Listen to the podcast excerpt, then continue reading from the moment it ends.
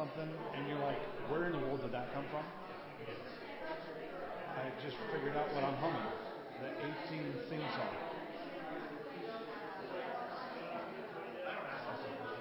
I'm like, I can't tell you the last time I watched A-Team or even heard that song. No, that's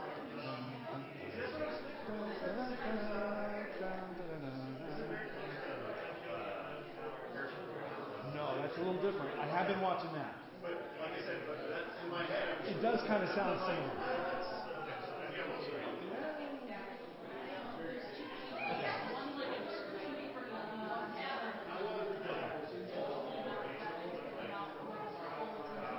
Yeah. Can you hear that? So, no, can um, this is for the ladies' Bible study. When do you want them to have it voted by?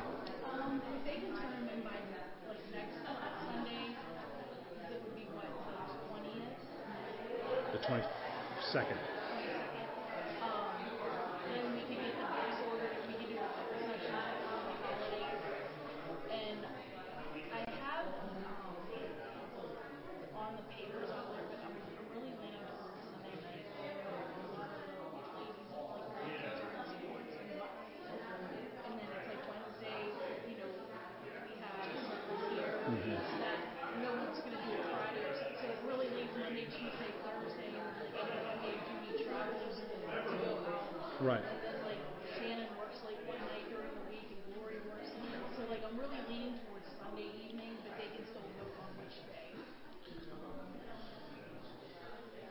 Voting for the day and the um,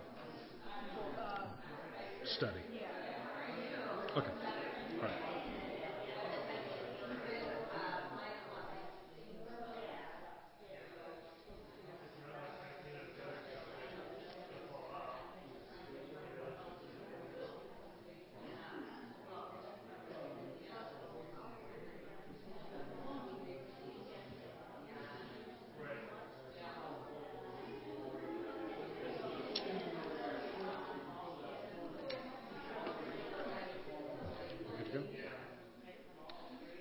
Good morning, everybody. How y'all doing today? Good. Well, like two of you said, good. Thank you. All right. So hopefully all the rest of you are doing well. Um, let's go ahead and go to the Lord in prayer today. Lord, we thank you so much for this day. We thank you for uh, we thank you for giving us your Son, Lord. We thank you for the privilege of being able to call on Him for salvation.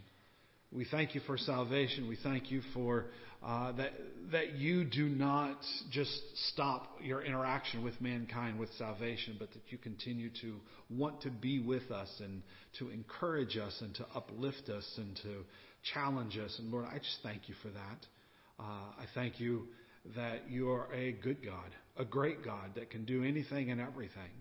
Uh, I thank you for this opportunity that we get together to worship you. Lord, I pray that you would bless the service today, that it would be honoring to you, Lord. Lord, we love you and we thank you and we praise you and more than than we even understand, Lord, help us to understand that. Um, thank you, God, for all that you do for us. In Christ's name we pray. Amen. All right. Um, before we start singing, I'm going to give a couple announcements here, real quick. Um, out on the table, there is a couple sheets of paper, I think, um, from, that is about the ladies' Bible study. And uh, so, what we'd like you to do is you take it home and then come come back at least by next Sunday, or can they text you? Uh, or you, they can text Tara about uh, what what you're going to do is basically vote for which book you want to do, and then um, she's looking at probably doing uh, preferably Sunday night, but you can also vote on which day uh, you would work to, that would work best for you uh, for that. Uh, so by next Sunday, she needs to hear from y'all on that. Uh, so there, one page has like the description of which books and what's going on, um, and I'm not sure what the other page is, but It, it's to vote. Like I listed them, and then they can put a check mark. Okay. And then and it. And even if you had already sent me something, things got really hectic for a while, and things are lost in text and on email. So if you can just reach out to me again. Right. If you yeah, so if you've already done it, reach out again to her, uh, let her know uh, which one. And then also, we have a praise this morning. Uh, I was talking with Mary Beth earlier, and Mary Beth said that, praise the Lord, she's only got, hopefully, only three more weeks of dialysis, and then they're going to take her off of it. Praise the Lord for that. And as she says, your prayer works. You know, hey, it's like we've been in a series on prayer about prayer working or something, you know. Uh, but yes, prayer works. Amen. And uh, praise the Lord that, uh, you know, she says, don't stop praying, you know, and that's the same for all of us. Don't stop praying for each other. Um, also, the other business meeting, let's see, we got business meeting this Wednesday at 7. Uh, Fall Festival, you know, I told you last week that I made a mistake in the bulletin. Well, I made another mistake about this again in the bulletin. It is on the 29th, which is a Sunday, uh, but instead of starting at 5, it starts at 4, or you can come after the Steeler game, whichever ends first. Um, but uh, you're, you're welcome to come. At halftime? Uh, we're, we're not going to get into that. Uh, but anyway, uh, so 4 o'clock or, or there, thereabouts is whenever the fall festival will begin. And um, you can see the rest of the um, announcements that are there. All right, why don't y'all stand with me as we go to uh, begin to sing this morning. First song we're going to sing is in the bulletin or up on the screen. We're going to sing We Bow Down.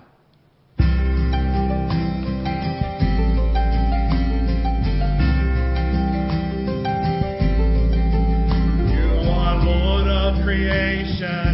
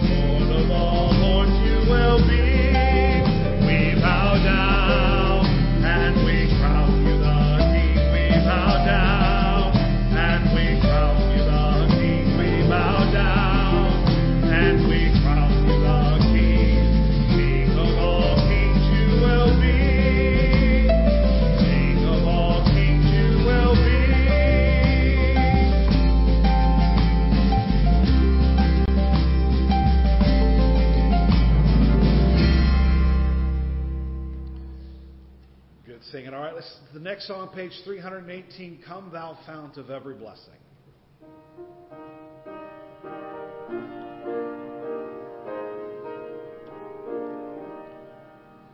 Come, thou fount of every blessing, tune my heart to sing thy grace. Streams of mercy never ceasing, call for songs of loudest praise.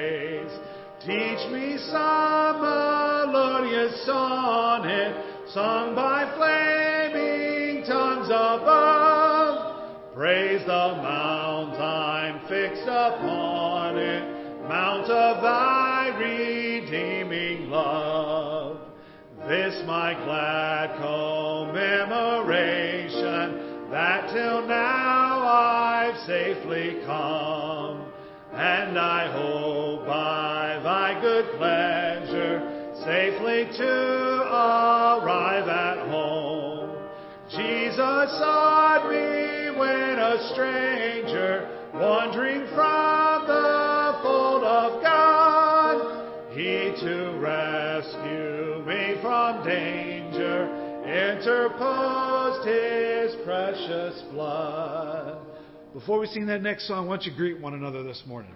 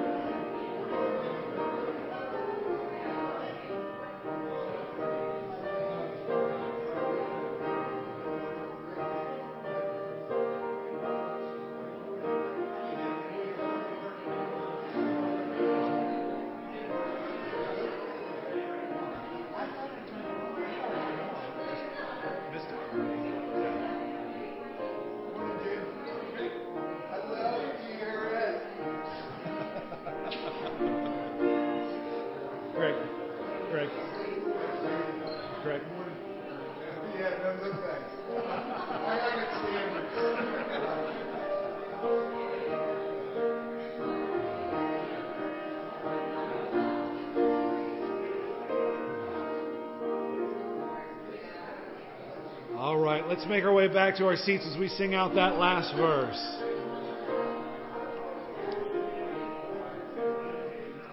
Oh, to grace, how great a debtor daily I'm constrained to be. Let thy goodness, like a fetter, bind my wandering heart to thee.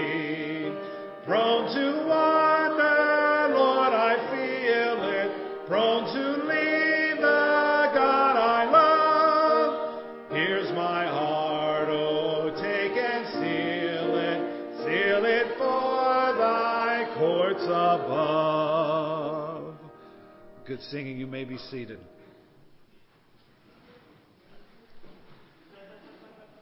All right. The next song, um, we're going to take up the offering, but uh, we'll be singing uh, page 468, Be Thou My Vision.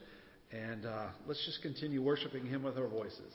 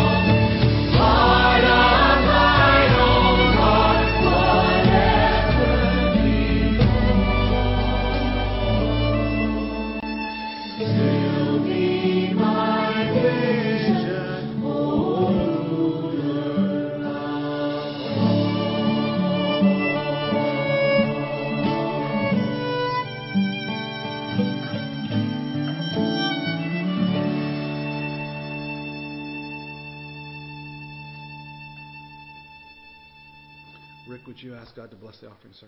Dear Heavenly Father, we thank you for this day. We thank you for all the blessings you give to us. Lord, please uh, bless these gifts and givers. Uh, we may use this to honor and glorify you. We ask all this in Jesus' name. Amen.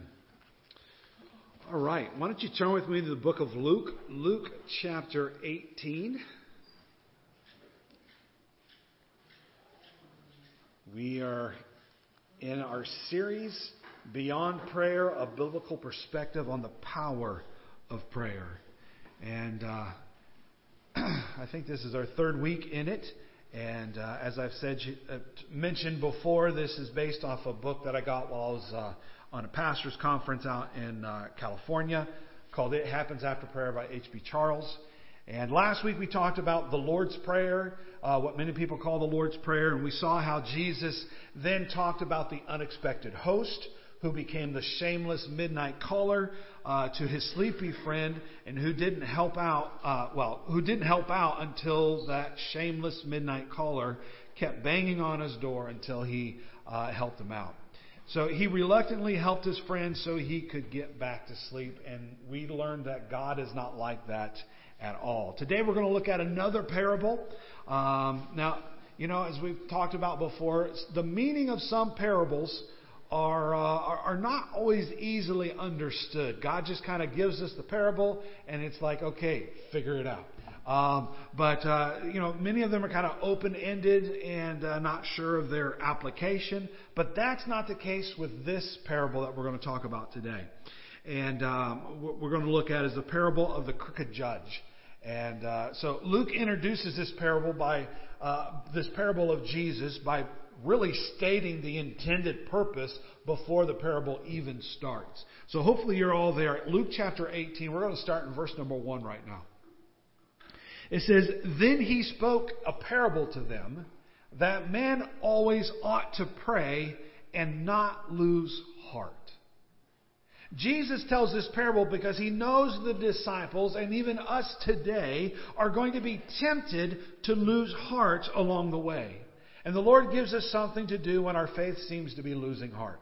Uh, and this term lose heart uh, means to give up or to give in. Uh, or, or, to give out because of weariness or frustration or discouragement. How many y'all ever been frustrated, discouraged? You know, anybody have your faith kind of seem or your heart kind of give out a little bit? Um, you know, we lose heart sometimes. It's a, a spiritual burnout that causes one's faith to become weak. And this verse is the only time Luke uses this phrase, uh, lose heart. But uh, Paul uses it several times. Uh, and of those, he used uh, 2 Corinthians chapter 4, verse 1. Therefore, since we have this ministry, as we have received mercy, we do not lose heart. He says it in 2 Thessalonians chapter 3, verse number 13. But as for you, brethren, do not grow weary in doing good. Don't lose heart while doing good. Uh, um, let's see. And it's reiterated again in Galatians chapter 6, verse number 9.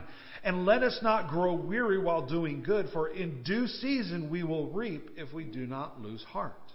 So, according to these verses, the temptation to give up is a real temptation. And it's powerful. And unfortunately, it is inevitable. Every person is going to face some points in their lives where they want to quit. And it doesn't matter how long you've been walking with the Lord, how much scripture you know, or how deep your level of devotion is to the Lord. Paul warns us in 1 Corinthians chapter 10 verse uh, 12. Therefore let him who thinks he stands take heed lest he fall. He's saying, be on your guard. You are not immune to losing heart. All of us are going to face that time uh, um, at one time or another.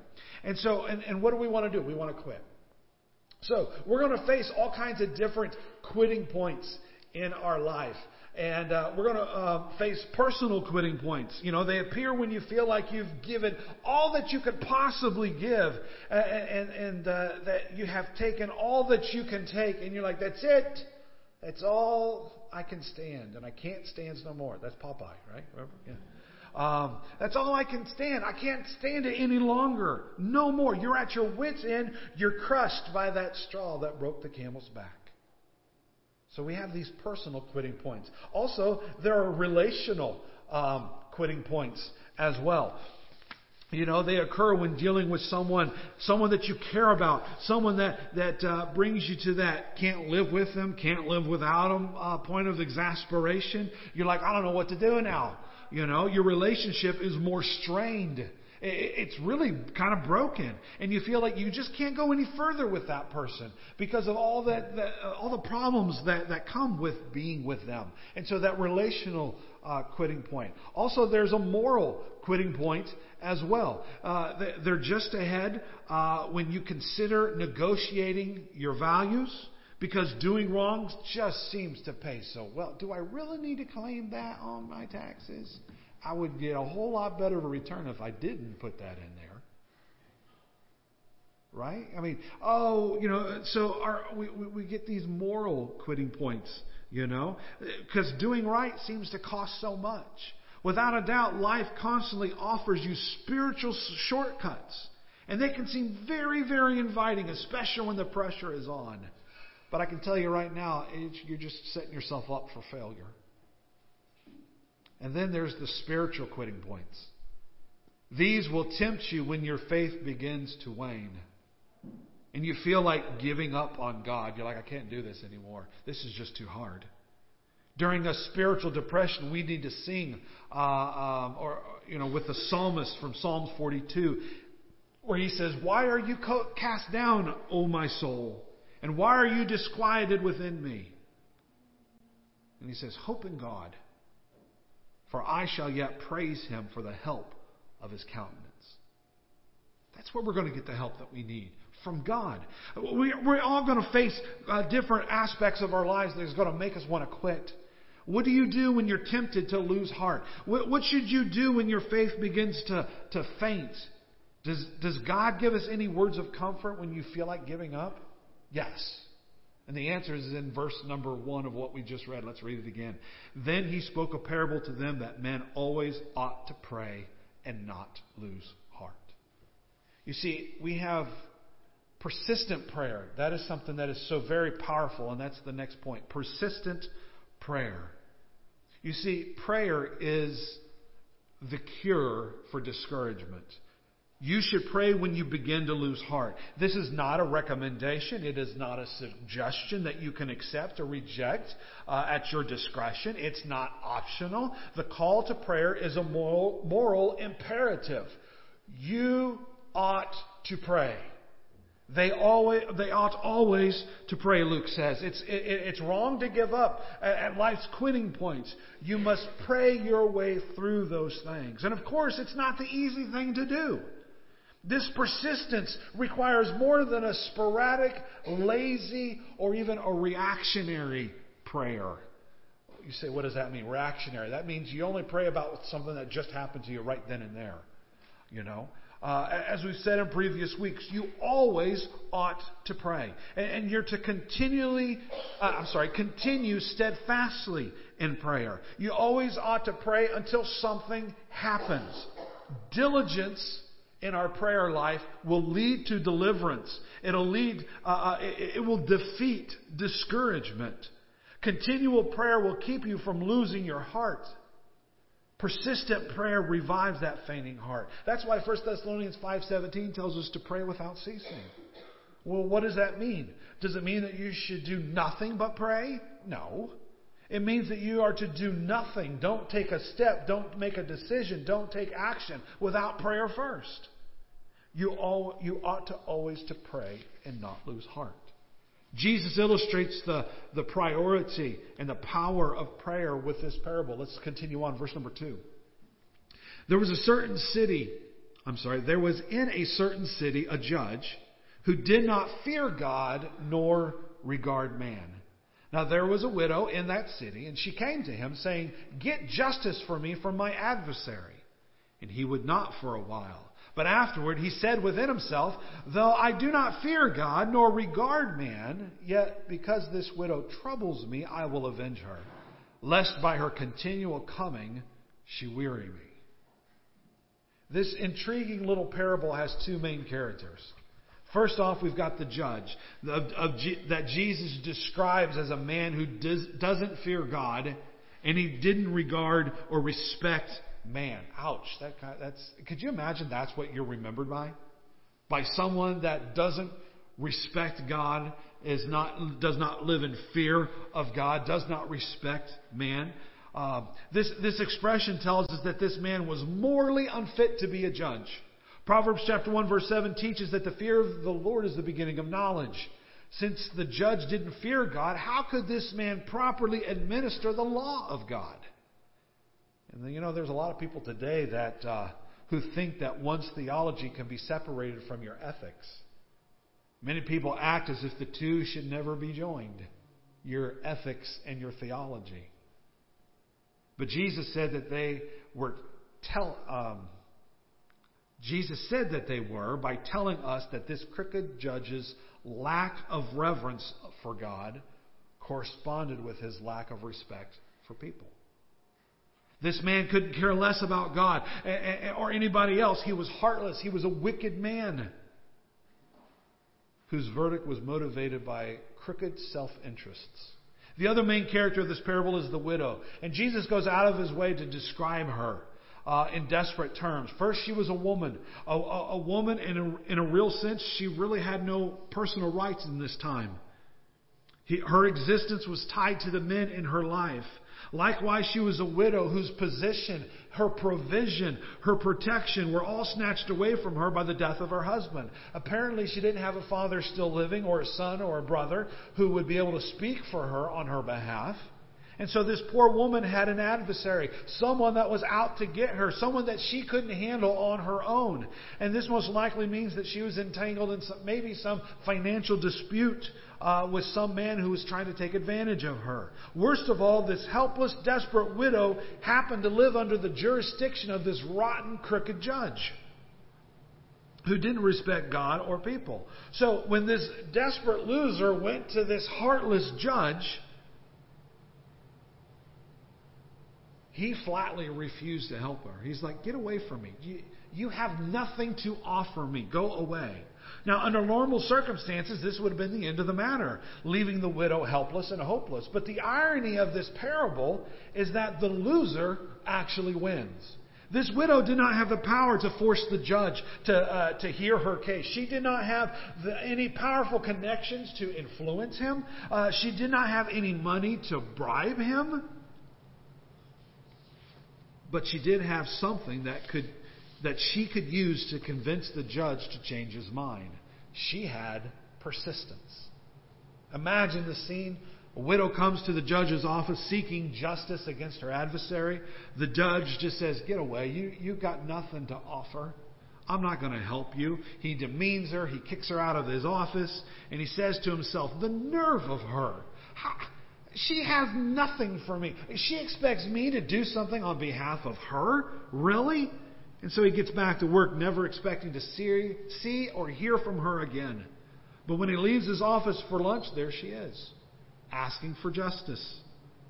When he returns, she's still there, asking for justice. At the end of the day, she follows him home, asking for justice. When he leaves for work the next day, she's there, asking for justice. And finally, her punishing persistence wears him down, and he agrees to hear the case and to render his justice. Just can't you hear it? Will, will someone uh, please help this old lady because she is driving me nuts. She won't leave me alone. She's wearing me out under this unrelenting persistence. This is the parable Jesus tells to make the point that his disciples always ought to pray and not lose heart. Prayer is this uh, remedy remedy for discouragement. Persistent prayer revi- revives the fainting heart. And so Jesus drives the point home uh, of this parable with a series of questions. And let's look at verse number six. Then the Lord said, Hear what the unjust judge said. And shall God not avenge his own elect who cry out day and night to him, though he bears long with them? I tell you that I, he will avenge them speedily. Nevertheless, when the Son of Man comes, Will he really find faith on the earth? So, I've got two questions I want us to look at today for the rest of our time. Two big questions about these main characters of this parable. To help you understand why you always ought to pray and not lose heart. The first one uh, is Is God like the crooked judge?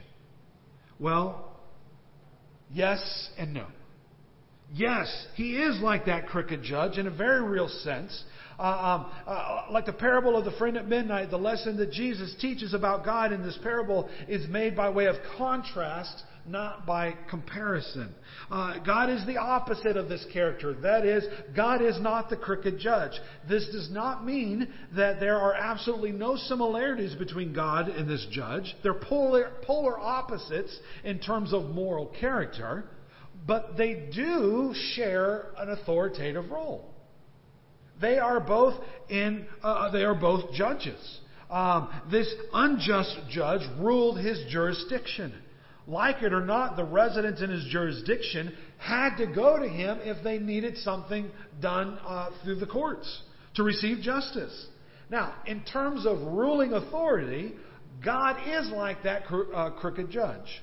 God is in control. Yes or no? Yes. God is divinely sovereign. And it simply means that God is God alone. He rules and reigns over everything. God has absolute control, complete authority, everything, and everyone is subject to God's sovereign authority. So here is a real sense in which God is like the crooked judge. God is in charge. We must look to God for justice. God is the only one who can make it right when things go wrong. The parable here of the friend at midnight, well, the parable of the friend at midnight that we looked at last week teaches that God can meet our needs uh, if we pray. But the parable of the unjust judge teaches us that God will fix your problems if you pray. Now, doesn't that sound awesome? All I got to do is pray about it and God's going to fix it. Wouldn't that be great that He would fix every single problem we had? It would be. Well, does He? Well, let's continue on looking here. When things go wrong, you don't have to give up, give in, or give out. You don't have to take matters into your own, own hands because God is in control. So ultimately, even though they share an authoritative role, God is not like that judge. God is not like that crooked judge. The unjust judge decides to help the widow because she just wouldn't leave him alone. Verse 5 said, Lest by her continual coming she weary me. If you look into the original Greek, he was saying she was beating him. Uh, you know, like someone getting a black eye from a beating. That's what she, she just kept after him, after him, after him. And that's how this widow got his way with the, with the judge. She beat him down with her nagging and unrelenting persistence. And he finally decided to help her just to get her off his back. Not tying in anything in, in, in marriage relationships here with this, okay? Because it's not, okay?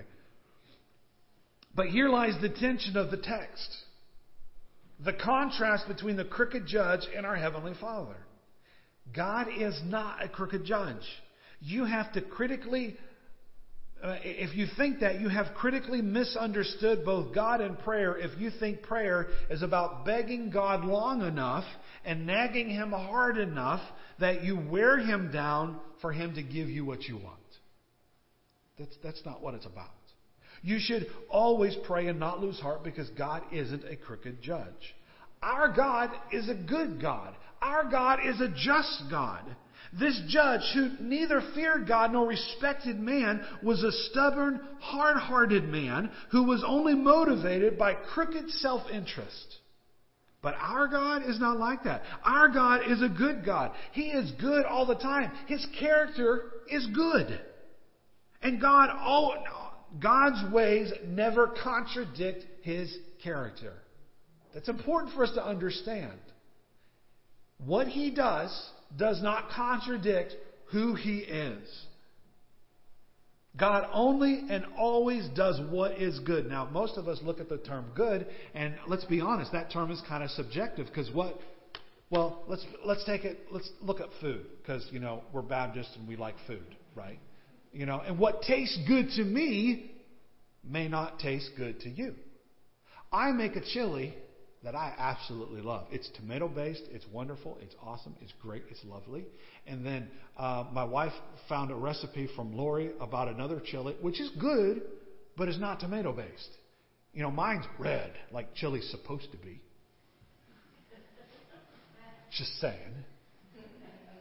And hers has vegetables in it, like corn. And it's just weird. I mean, it's good, but it's just not the chili I grew up with. It's good, but she doesn't like my chili. That's okay. That means I get to eat it all when I get it, right?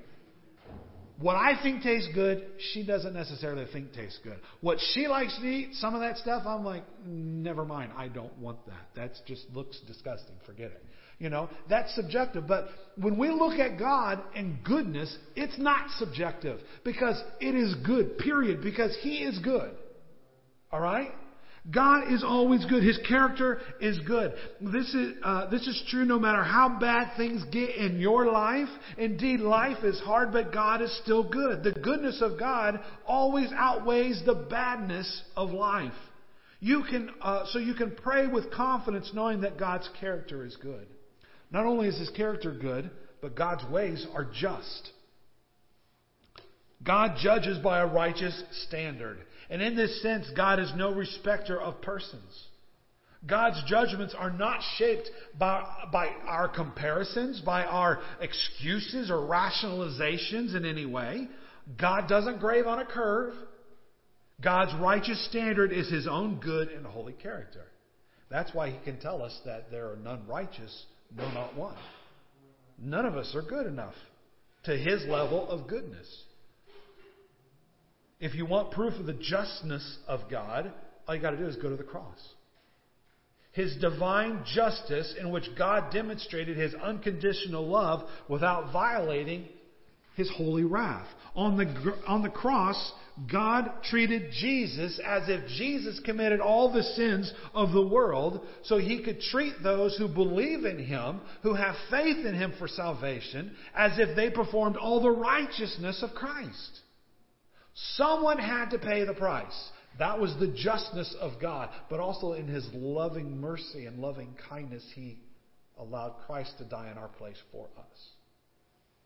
God is still good. His ways are just. Romans 8:32 says, "He did not spare his own son, but delivered him up for all for us all. How shall he not with him also freely give us all things?" If you can trust the justice of God to save you, you ought to trust God to sustain you, protect you, and keep you. God, who has settled your eternal destiny, also oversees your daily life. So there's no need to worry. God's going to take care of you because his ways are just. Not only are, is he a good character, he has just ways, but his timing is perfect. His timing is perfect. It's in His time. And that's so important for us to gather. When we want something from God, when do we want it? Actually, five minutes ago would be even better, right? Not just now. We want, we want to already have it. But that's not always in God's timing, and we have to trust Him. Jesus asks in verse number seven, And shall God not avenge His own elect who cry out day and night to Him, though He bears long with them? This statement is really hard for a lot of scholars to figure out, to, to, to interpret. The Greek suggests that God may delay his coming or, or, or, or, wait long with his elect. But in verse number 8, Jesus says, I tell you that he will avenge them speedily. Well, which is it? Does he tarry in his uh, doings or does he come speedily? The answer is both. That's just great. Don't you just love that? It's both. There are times when God forces you to sit in the waiting room. But when he acts on your behalf, he moves speedily. God's timing is always perfect. And this ought to bring great comfort to us. God's never in a hurry. You ever been rushing around doing something and you head out the door, you get halfway down the road, and then you realize you forgot something? The other day, uh, uh, Jim works for Thomas and Little Funeral, and he was um, and it's right down the street from our house. And he sees me go by, I wave. And then, like five minutes later, I come back around And he asks me later, he goes, Did you forget something? I'm like, Yeah, I forgot something. We all do it, don't we? See, when we get in a hurry, we, we rush around and we, we get frantic. God is never frantic. Think about that. He's never like, oh, oh, oh, oh, I forgot to do that. Or, oh, you know, I got to get this done. No, he's not like that. He doesn't hurry. God is from everlasting to everlasting. God lives in one eternal now. He's not bound by clocks and calendars. It doesn't matter when the Lord shows up because when he shows up, it's always the right time. He showed up for Noah years before the flood. It was the right time. He showed up for Shadrach, Meshach, and Abednego when they got tossed into the furnace. It was the right time. He did not show up for Mary and Martha until after Lazarus died. And he didn't show up for four more days, but it was still the right time. Too late is not in God's vocabulary. All right? God knows how to act, God knows where to act, and God knows when to act. So, is God like a crooked judge? Well, only in this case that they both have authority, otherwise, God is not like him at all. And we see here why he is not like him. His character is good, his ways are just, and his timing is perfect. Second question I want to ask you is Are you like the widow, the persistent widow? I've got three answers for you, okay? Number one, yes. She had an enemy and, uh, you know, there is a real sense in which you are like this widow. This poor widow went to a crooked judge to plead for, ju- to plead for justice. She had an enemy that she couldn't handle on her own. Guess what? We have an enemy that we cannot uh, uh handle on our own. This widow was probably in a financial dispute, most likely, who had taken advantage of her. And our conflict is not of uh, material, but our conflict is of a spiritual dispute uh, with eternal implications in which we struggle against the enemy of our souls. We've got, you know, well, the enemy of our souls, first one that we think of is the devil, right? But also there's more. There's the flesh, and there's also the world and the, you know, and the devil. They, they, they seek to take advantage of us. And it's a war that demands the highest level of alert. The flesh wants you to be happy in everything. As long as it makes you happy, it's good. The world wants you to fit in. You know, you don't want you to be weird. You don't want to stand out like a sore thumb. And the devil, guess what? He wants you to be religious. Now, that seems kind of weird. These things don't sound bad, but the true danger lies in the fact that the flesh wants you to be happy without God. The world wants you to fit in without God. And the devil really wants you to be religious without God. See, those things tear us away from the Lord. The temptation to live without God at the center of your life is our spiritual enemy's weapon of mass destruction. The enemy who wants to believe that God is a crooked judge so that you won't pray. And if you don't pray, the enemy is assured the victory. You are like this widow that you have an adversary and you cannot handle on your own. I know when I was growing up, there, there was a lot of uh, uh, Christian music that was out that was about minimizing the devil and, I, and over I don't, I don't think the word is over sensualizing, but uh, over, um, I can't think of the word right now, but uh, we're saying that we're stronger than we really are, that we can beat the devil on our own. And let me tell you right now, we cannot beat the devil on our own. We can't. That's we, only God can do that. So, we got we are like this desperate widow. Widow, we need someone to help us. Now, so, yes, you are like the desperate widow, but here's my next one. No, you're not like the desperate widow. Because if you are in Christ, if you are a Christian, you are not like this desperate widow. Verse 7, Jesus asks, And shall God not avenge his own elect who cry out day and night to him, though he bears long with them? The elect here means chosen by God. Election means that you are saved because God chose you, not because you chose Him. It was God's uh, choosing that enabled you to choose Him. Those who are saved are God's elect. You are God's chosen one. Uh, in Ephesians chapter 1, verses 3 and 4, it says, Blessed be the God and Father of our Lord Jesus Christ, who has blessed us with every spiritual blessing in the heavenly places in Christ, just as He chose us in Him before the foundation of, of the world, that we should be holy and without blame before Him in love. See, you see, God chose you for Himself in Christ. Before God even said, Let there be light, He chose you. How awesome is that?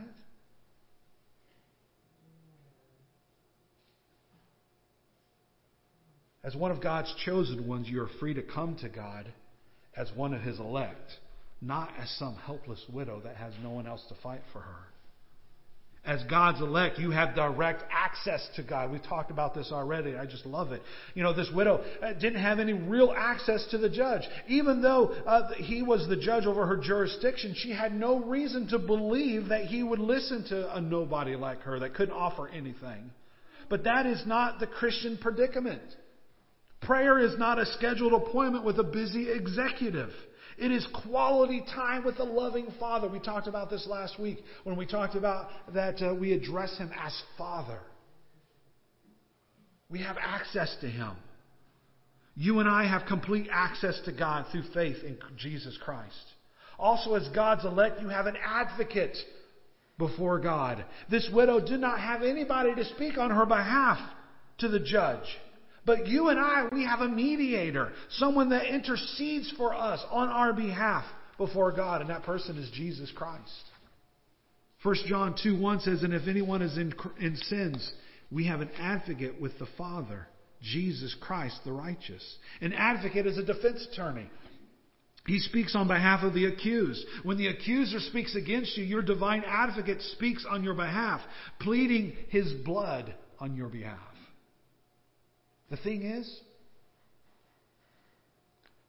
and this is really kind of cool, God's already kind of biased towards us. Think about it. He is a little biased towards us in this matter because God the Father is the judge. We have an in with Him. And the Lord Jesus Christ is our defense. So break out of your widow mentality that everything is out to get you. You have no one else that you can turn to. Remember, as a child of God, you are His elect. And as God's elect, you have assurance from God. This widow did not have any agreement with this judge that would obligate him to do anything for her. For her. With this crooked judge, seeing was the only way to believe him. And you couldn't take him at his word. He was, you know, he could have changed his mind. But this is not how our God operates. We can take God at His word. We can trust the Lord to do what He says He's going to do. We can stand by His promises. Are you like the desperate widow? Yes, we have an enemy. No, because we're not on our own. And here's the last one. You ready for this one? I don't know. That, that's really that's the answer. I, I don't know. You say, what do you mean? Let me explain what I say. What I mean.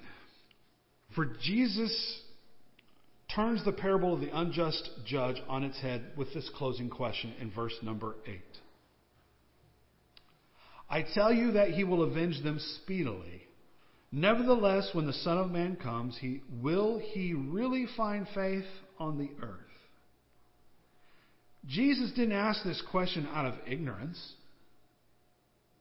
If such faith is to be found, Jesus is the only one who can find it.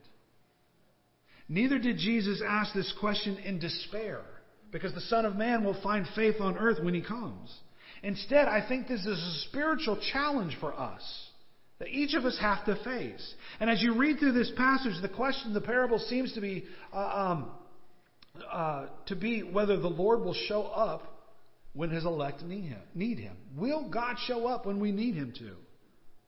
But now this parable is telling us the real question is not whether the Lord will show up. The real question is, will you show up when He shows up?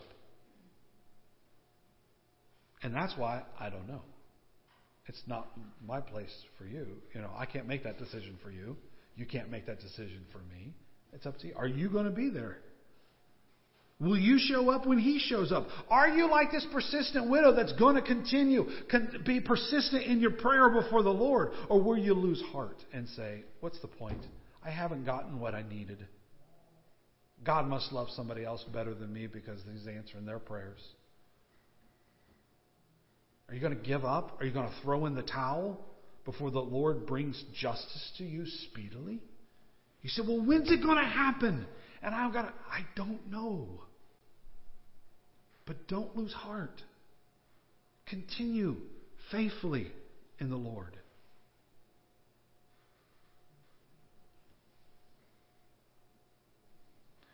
Matthew chapter 24, verses 12 through 13 says, And because lawlessness will be increased, the love of many will grow cold. What does that mean? It means that they're they're fading. They're going to lose heart. But the one who endures to the end will be saved. It's not the enduring that saves. Salvation is a gift that we receive. It's a reward that we uh, that God uh, uh, um, gives to us. We don't earn it. But steadfast endurance is a distinguishing mark of those who are truly saved. God does his part, we need to do our own part. The fact is that we are weak. We are limited. We are sinful. And because of those things, we need God to help us do our part. And He's made provision to help us. He has given us the wonderful privilege of prayer. Will your love grow cold?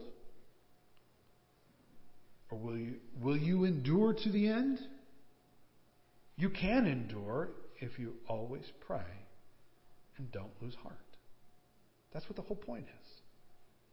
You say, okay, so you've been talking about prayer, you've been talking about it, but but when, when are you going to give me the magic formula to make God answer all my prayers? I wish I had a magic formula for you. I do. That would be awesome. But that's not the way it works. You say, well, how do you know that God answers prayer? Because God does answer prayer. We just praise the Lord for uh, Mary Beth, most likely not going to have dialysis after three weeks. That's an answer to prayer. You all have been praying for her. She's been praying. Prayer works. How long have we been praying for you, Mary Beth? For months. Since March. So, did God just drag his feet? No, he did it in his perfect timing. We don't know why. We don't know the reasons behind it. We don't have to know why. God does answer our prayers, and we ought not lose heart, but instead to continue to pray. That's what I'm telling you to do. This is why we should do it. Are we faithful to Him, or are we going to lose heart?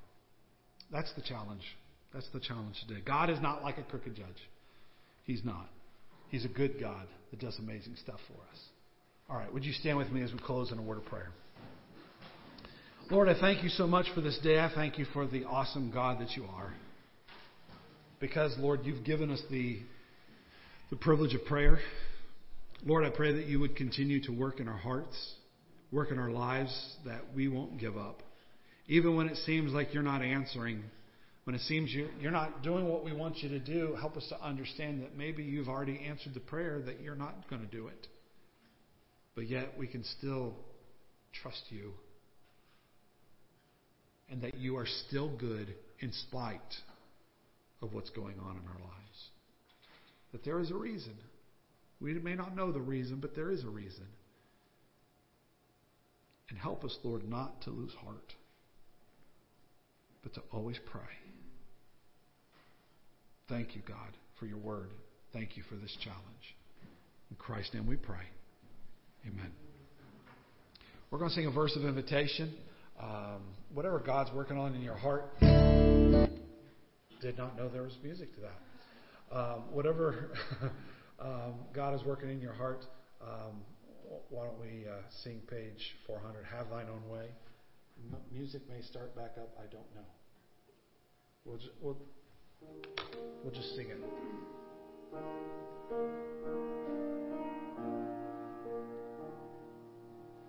Have thine